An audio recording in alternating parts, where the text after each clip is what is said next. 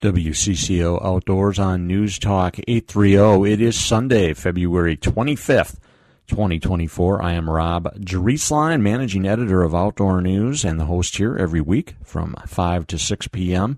Looking forward to spending the next hour with our dedicated listeners to the station talking about outdoor topics. Lots, uh, it's a transition time. I mean, it, it's normally not a transition time this early, but I don't think anyone can dispute what we're seeing out there. We're talking 60 degrees tomorrow and maybe uh, a couple other days this week. You know, when we had this cold snap in January, or the warm, I'm sorry, the warming trend in, in January, I thought, well, you know, weird things can happen, right? Uh, we could have a deep freeze in February that holds through March, and you get a lot of snow, and, and we could still have a tough winter.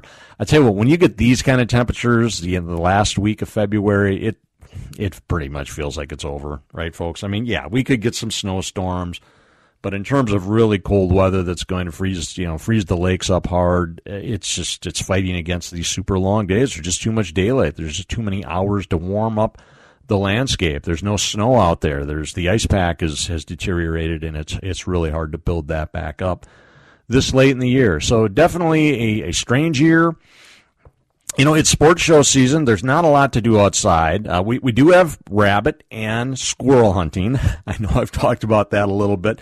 That runs through this Thursday. You get a bonus day of rabbit and squirrels here in February 2024. And we're going to have Tony Peterson with us at the bottom of the hour to talk about that. Tony, longtime outdoors writer uh, up in this part of the country. And um, does does a lot of different things out of doors. He's going to be fun to touch base with. Uh, another thing you could be doing right now is building wood duck boxes. Uh, the fact that the lakes are going out early and there's not a lot of snowpack out there means that the waterfowl are going to be moving up the Mississippi Flyway even earlier this year, which means we're going to have wood ducks looking for nesting sites probably sooner rather than later and he uh, an old war horse is going to join me. I tell you, it's hard to find someone to talk wood duck boxes. There's not as many guys that are into that anymore. There was a group called the Wood Duck Society, led by just a gem of a man named Roger Strand for a number of years, who was always kind of the go-to source on wood duck bo- boxes. Roger lived well into his 80s. I, I, you might recall, I believe it was last summer he passed away we had his nephew Mark Strand on uh, to talk about uh, Roger's passing. And since we lost Roger, it's, it's kind of hard to find a source to talk wood duck boxes. There's not a lot of people doing it as dedicated as they used to anymore. But old uh, John Molkenbur is going to join us. There's a lot to talk about with John, so that should be fun. Um, sports show season is underway. Maybe I'll, I'll, swing back to that a little bit later. We'll talk about some of the upcoming sports shows. Uh, and you know, I always like to kick off with some sort of news topic we had uh, midweek this past week.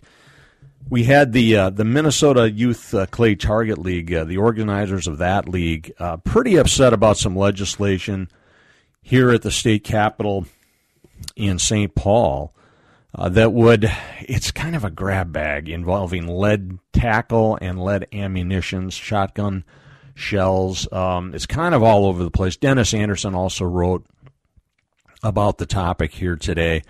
Uh, and what the bill would do is it pretty much ban most lead ammunition and a lot of lead tackle. And the Clay Target League folks, who I know pretty well, John Nelson over there, sent out a press release. I think it was actually even late Tuesday. Uh, we had a story up at outdoornews.com, I think by Thursday. And, and like I say, Dennis writing about it in the Star Tribune today, uh, pointing out that, uh, you know, banning this lead ammunition would really increase the cost for all these kids to participate in this youth clay target league. This this clay target league has been a massive massive success. It's a it's a great story. You had a lot of small town shooting ranges and even some near the metro that that weren't doing real well. They weren't getting a lot of people through. And then this clay target league came through and now these these ranges have a lot of uh, a lot of kids shooting. Uh, it's introduced a lot of kids to uh, the outdoor sports uh, to, to shotgunning, and then you know sometimes that leads into upland game hunting and, and other forms of hunting. A lot of people might not know how, like, just incredibly safe it is. You know, you think you think shotguns, you think guns, you think ammunition. Uh, it, you know, you worry about uh, you know, with obviously with all the news stories out there about gun incidents. But uh, the Clay Target League, in their press release, pointing out they've had over 50,000 students participate in the league since 2001, never had an accident, never had an injury, despite shooting shotguns over 100 million times. I mean, that's incredible. I don't think there's any other sport in the state that's got that kind of a safety record. So it's it's and according to their press release, like 39 percent of the kids in this league don't participate in any other uh, sports or I don't know if it's any other activities. Period. So you know, it, if if the price of ammunition really goes up as a result of requiring non-toxics, you, you know, it could potentially have a, have a big impact on on some of these kids and some of their families. Now, it's a tough issue because we all want lead out of the environment, right? And I, it's something I've advocated for. I, th- I think in general we want to move towards eliminating lead ammunition. I, I don't use it myself, uh, really for anything anymore. I guess if I was clay target shooting at a range, I would, but I don't use it for hunting. I use copper bullets for big game. Uh, Dennis Anderson writing about this today, and, and, and Dennis, you know, pretty much defending the league, saying, you know, this is probably not legislation we want to pass and and like I, I, as I've already said, it's it's a challenging one because you, you, you go back, you know, it's it's it's not new understanding that lead is, is a toxic element. Uh, and that we want to generally remove it from the environment. We, we got rid of it for waterfowl hunting in the early 80s, I believe, and that's a good thing. We don't want to scatter this stuff in our waterways. You know, ducks go down and they feed and they would pick up the lead pellet, uh, pellets and then they'd they'd have them in their crops when they're digesting their food, and they they grind up that lead and they die of lead poisoning. No one wants that. We have a lot of eagles that die of lead poisoning. But is but is our lead bullets affecting the population of eagles out there? No, they're really not. The population of eagles continues to increase. The population of other birds uh, continues to increase. We shouldn't be using eagles or um, tundra swan or, or, or trumpeter swans as Trojan birds to ban lead because the populations of these birds are increasing. So that said, I, I would support you know maybe a more nuanced approach towards trying to phase lead out. But this this the way this legislation is written now, uh, like I say, it's kind of all over the place. A little bit like this commentary. My apologies. I, I don't. I mostly agree with Dennis Anderson's take that I don't believe I would support it as written even though I I mostly advocate for let's continue to phase out lead ammunition. I think I think that's that's where we want to be in 20, 30 years. I'm just not sure we want to be there today, and I'm not sure it's having an environmental effect that demands that we ban it right now, or or, or a human health effect. With that, I think uh, I will grab a break. We're going to come back. We're going to talk uh, wood ducks, a nice uh, a nice benign topic uh, wood duck houses. It's tis the season for building those. We're going to talk with John Molkenbur. So don't go away. You got more WCCO Outdoors coming at you after these messages. WCCO Outdoors on News Talk 830. Rob Drieslein, very happy to be with you on this Sunday, February 25th. Last day of the inland waters walleye, pike, and bass fishing seasons. Yeah, there's not a lot of ice out there necessarily to be targeting those fish anyway after today. But pan fishing's always real popular after uh, that walleye closure. Uh, so yeah, if, if you like to fish walleyes in inland waters, well, you got a few minutes left, a few hours left until uh, May 11th. That's when the uh, the regular walleye opener will kick off. That's always a big date here in Minnesota. Uh, when I wrap up at the top of the hour, stay tuned for 60 minutes at 6 o'clock. Then from 7 to 9, Joe Tamburino with the Weekend Wind Down. Great content here on WCCO all night. We talked a little bit earlier about how the uh, the ice is going out early. Uh, there's not much snow out there. Winter is winding down. That means the waterfowl spring migration is probably pushing north already.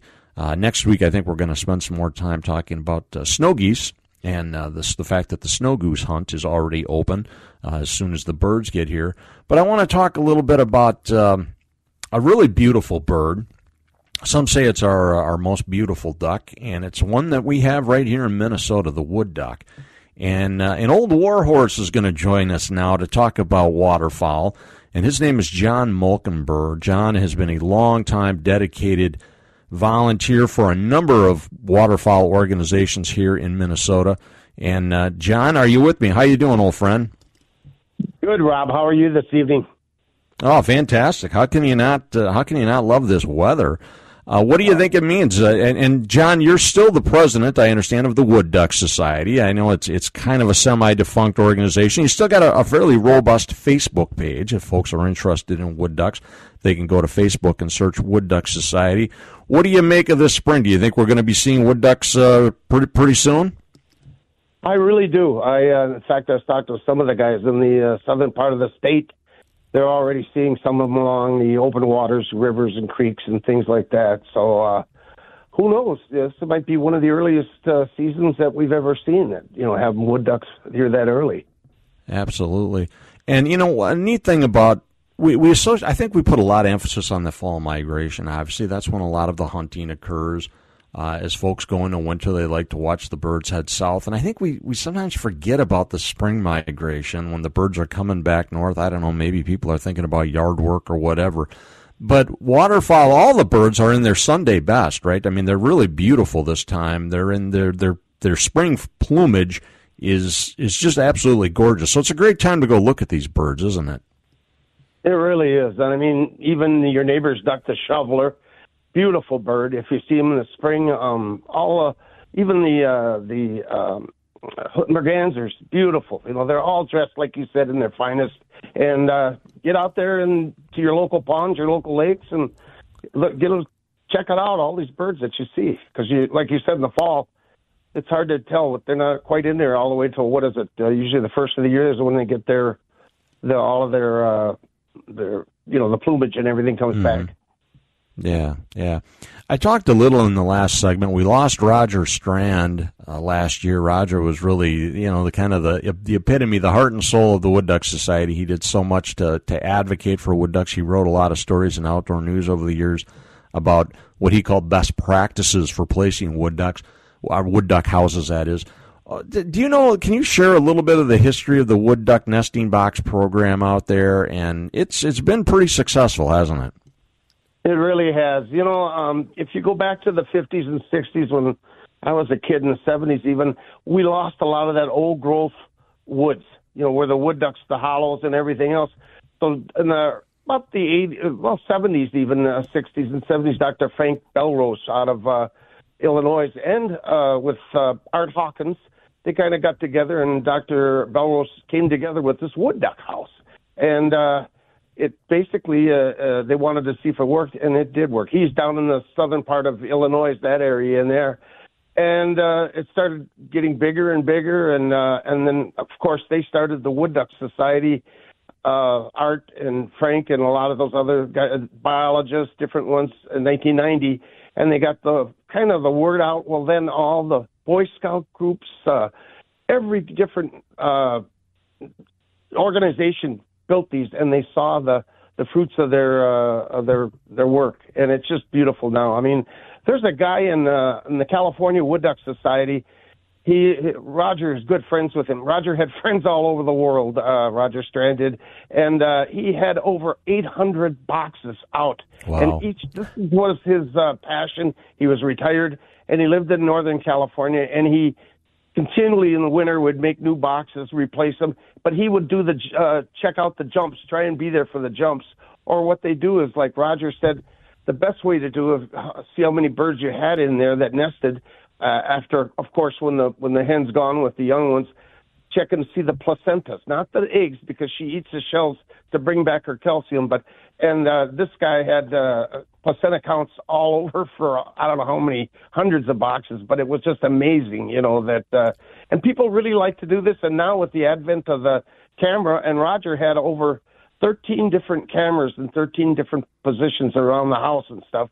And it's just amazing what what uh, what a treat it is to have breakfast in the morning, and you got your camera set up in your kitchen, and you got the wood duck house you know, out by, by the pond or by the wherever, and uh, you can see the actual hen uh, work with the eggs and stuff, and getting ready to jump. It's just fantastic.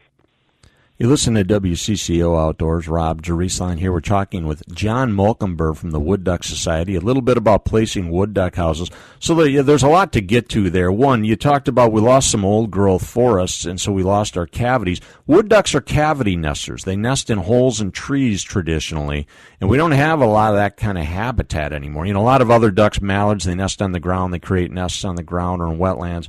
Wood ducks are, go figure, they nest in, in forests and trees, and these boxes create artificial cavities for them to nest in. Uh, you mentioned Art Hawkins. Last week on this show, we talked about the Aldo Leopold Society and, and the great Aldo Leopold. Uh, the professor in Wisconsin. Art Hawkins was one of his grad students, so there's a connection, you know, to to some great conservation history. And Art was, as you said, one of the guys that helped kind of get this rolling.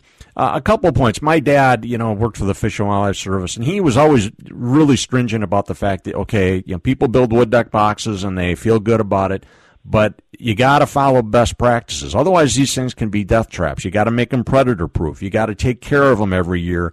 Uh, if see, we don't want we don't want the sides falling off, right? Otherwise, squirrels get in there, or other predators get in there, and they and they kill these ducks. They kill the hen. So it's a it's a great hobby, but it's there, there's a lot of personal responsibility that goes into maintaining these things. Uh, you agree with that, I'm sure. Oh, certainly. I know when Roger, he was basically the one that come up with the pole. He, I don't know if he himself fell off the ladder going up these trees, uh, but he said that's enough is enough. So he started putting them on the six or seven foot uh, poles, and uh, away from away from the trees because, like you said, even the squirrels jump from the branches onto the uh, houses to try and you know dip their hand down there. They'll either get the eggs or they'll or the raccoon will grab the head of the hen mallard and pull it right out. And these uh, the predator guard now really really helps. Uh, um, I've got them around uh, all five of mine, and I live right here in the cities here, and they uh, they seem to work pretty good. I've got four out of the five I've had nesting in there, and uh, it's uh, it works good. I had a friend of mine, Rob, that had his out on the water, and that and that's nice too. But he says, oh, you don't need predator guards out in the water?" He says, "I've got that white plastic PVC." Well, he said, "Guess what, John?" He said, "I had it out there, and a, a mink." had crawled up mm. there, like shinnied up there, and got inside the boxes and killed the hen.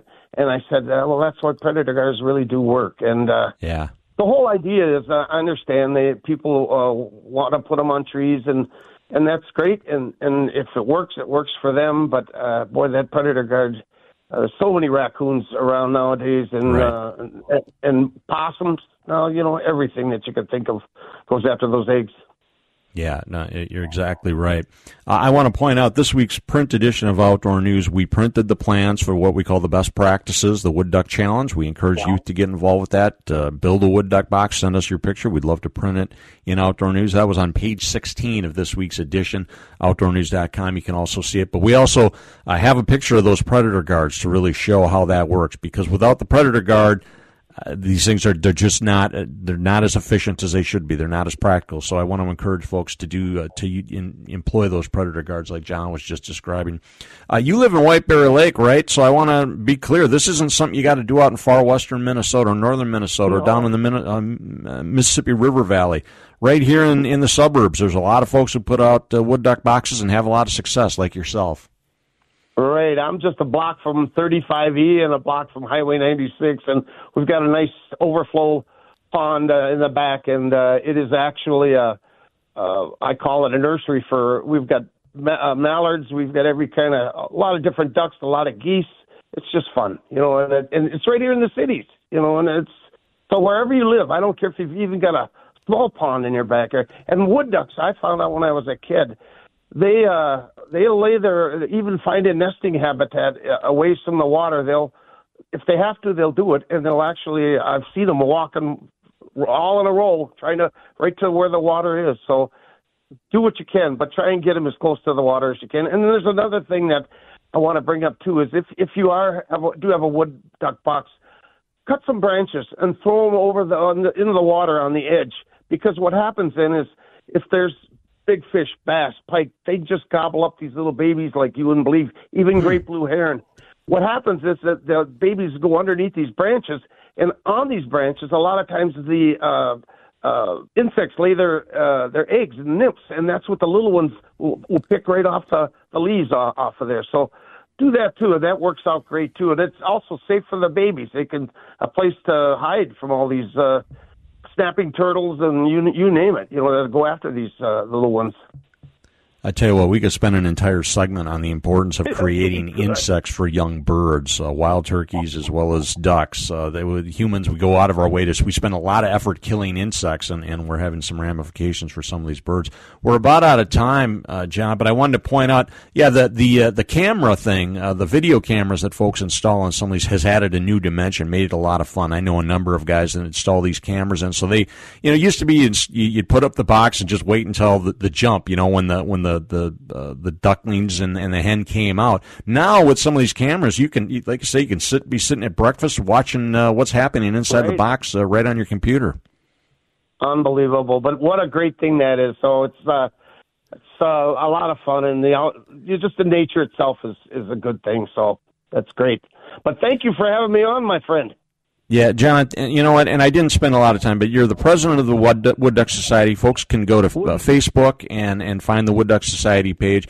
You're also former leader of the Duck and Goose Callers Association here in the state, the, the Minnesota Waterfowl Association. Both of those are gone now. Unfortunately, we don't have a lot of young guys coming up like you that are taking charge and leading some of these nonprofits like you did. Thank you so much, John, for five decades of incredible nonprofit waterfowl work uh, on behalf of Minnesota conservation.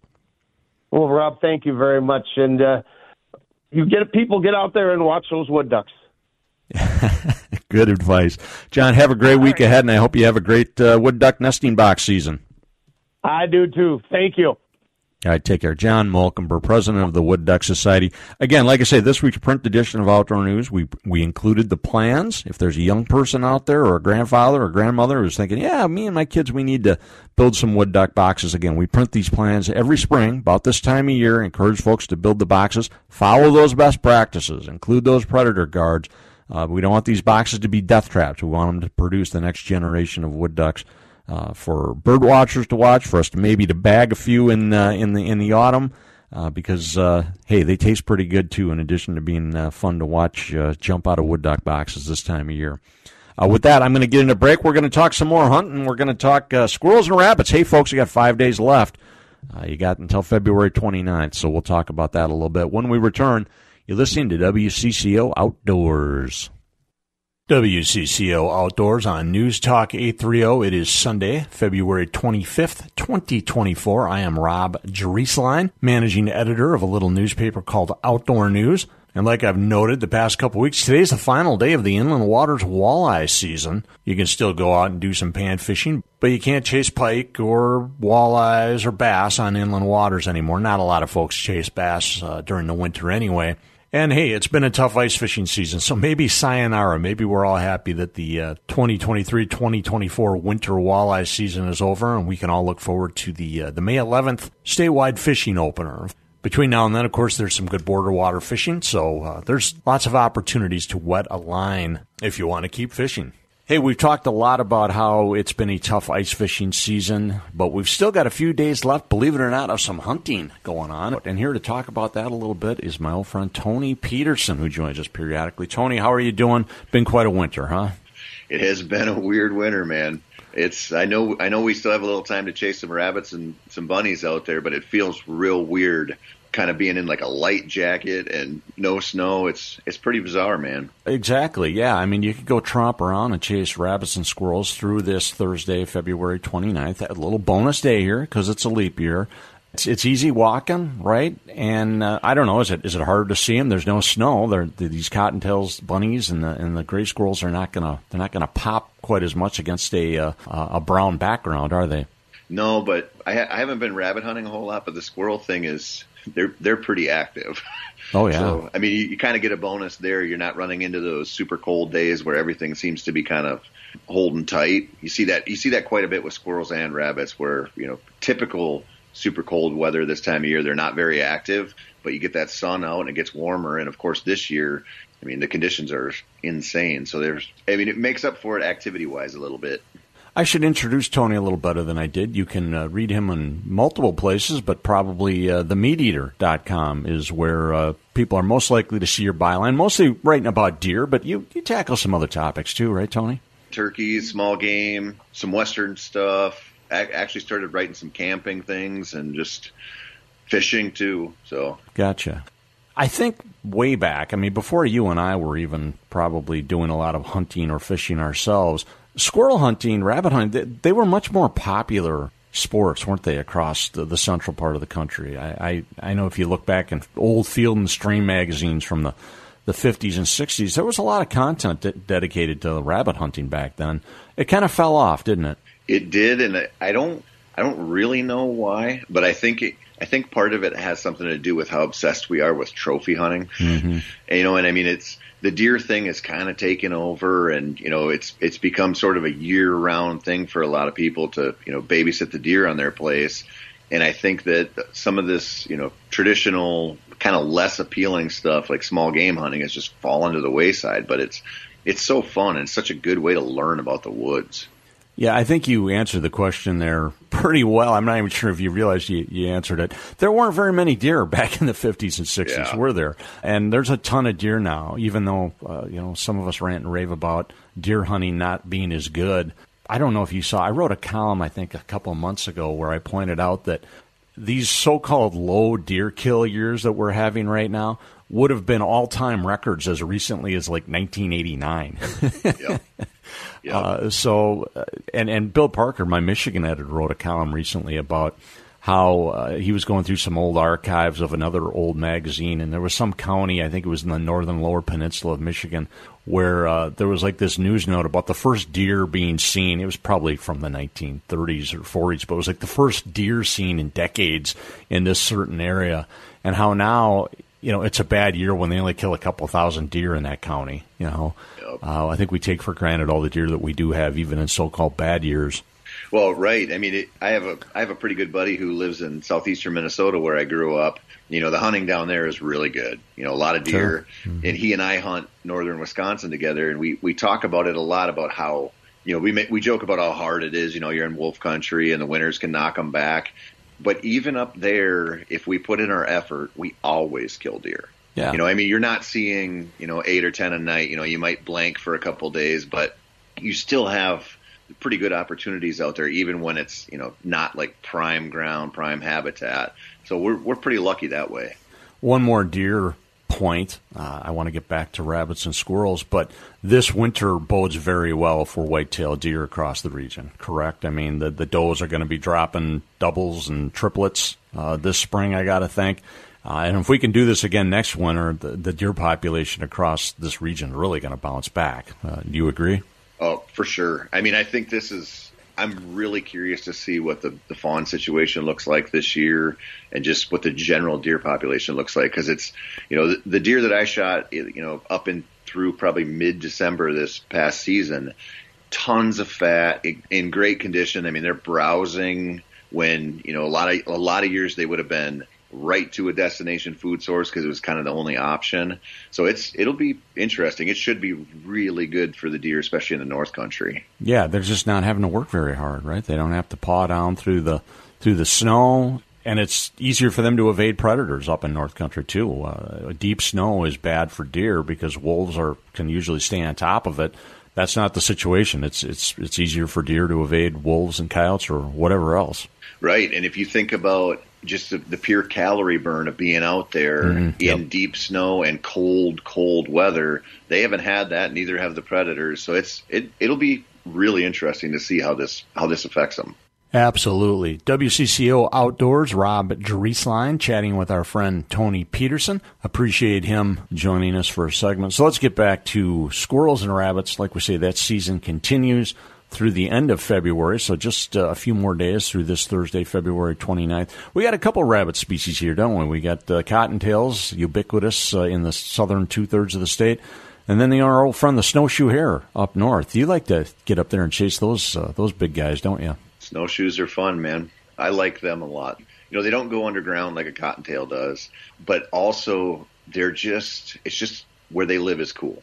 Mm-hmm. You know, like being in the big woods up north, and they're just kind of it's a neat hunt, I think. And they're uh, they're hares, so they change color, don't they? They're white yep. this time of year. We got a few jackrabbits too, not many, but they're you know we do have jackrabbits in western Minnesota. I've seen a couple over the years, and and they also change color, don't they, with the season? Yeah, they do. I bumped into a few of them in the last, you know, maybe 10 years while pheasant hunting with my dogs out there. And it's always, it's always cool because they're, you know, I mean, you can go years and years without seeing one. Mm-hmm. Yeah, they're big. Uh, you always kind of do a double take when you see a, a, big old jackrabbit take off. So tell us a little bit about some of the tactics you employ, uh, specifically with rabbits. Maybe we'll talk cottontails here. If you were going to go out these last few days of the season, how would you approach that, Tony?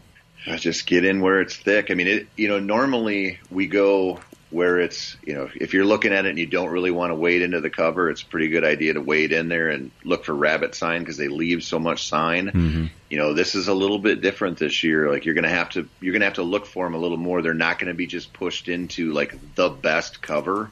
And so this is, this is a little different scenario. If you got a couple buddies that, you know, can work together and kind of push a line through some cover, it'd be a good idea. What do you carry? A 22 or one of these little 17s? Do you stick to a rifle or what, what are you using?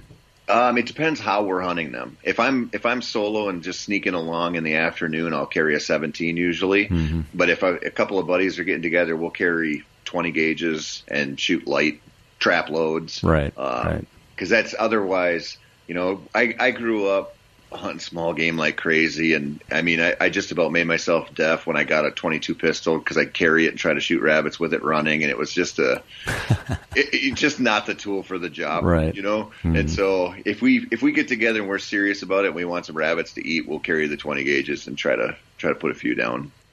I got out last year with some falconers chasing rabbits, and they actually, you know, I thought we were going to drive like to western Minnesota. No, these guys, they were using their red-tailed hawks and their other falcons just west of the metro, uh, and and they actually like that suburban area, areas with cars, with a lot of shrubs, with trails, because it's great habitat.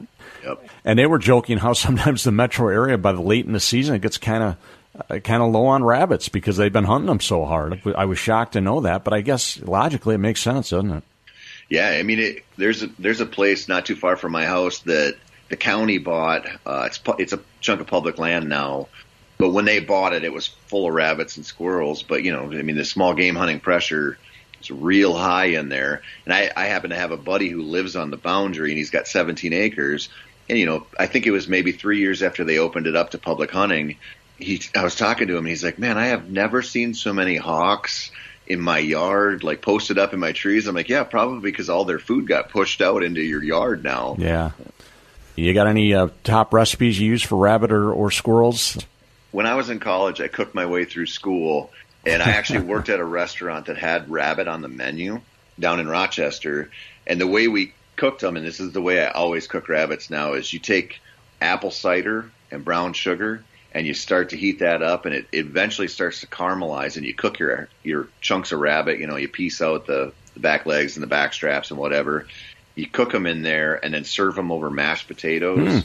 with some asparagus and then usually cut up some slices of apple with it. And it's like a, it, I've tried it with every kind of wild game meat. It works really good with rabbits and it works really good with antelope for some reason, but it's terrible for whitetails. It's a, it's a, it's a simple, it kind of seems kind of fancy. You know. I mean, it's, mm-hmm. you know, you're not caramelizing apple cider in a lot of, you know, a Tuesday night meal usually, right?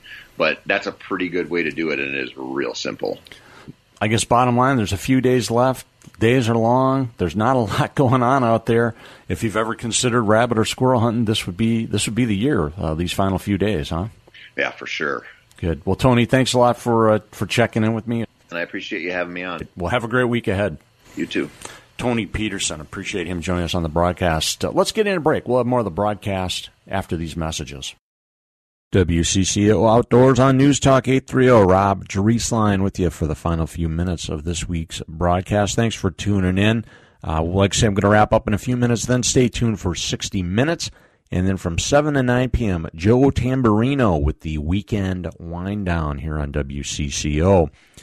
I uh, mentioned we got it's really getting into the we've been in the heart of show season for a while, but we got some big ones coming up in the next few weeks. We got Pheasant Fest next weekend out in Sioux Falls, March first to third. That was in Minneapolis last year, but it, it travels around uh, goes to Sioux Falls, and then every third year it goes somewhere else, like Omaha or some you know some other city.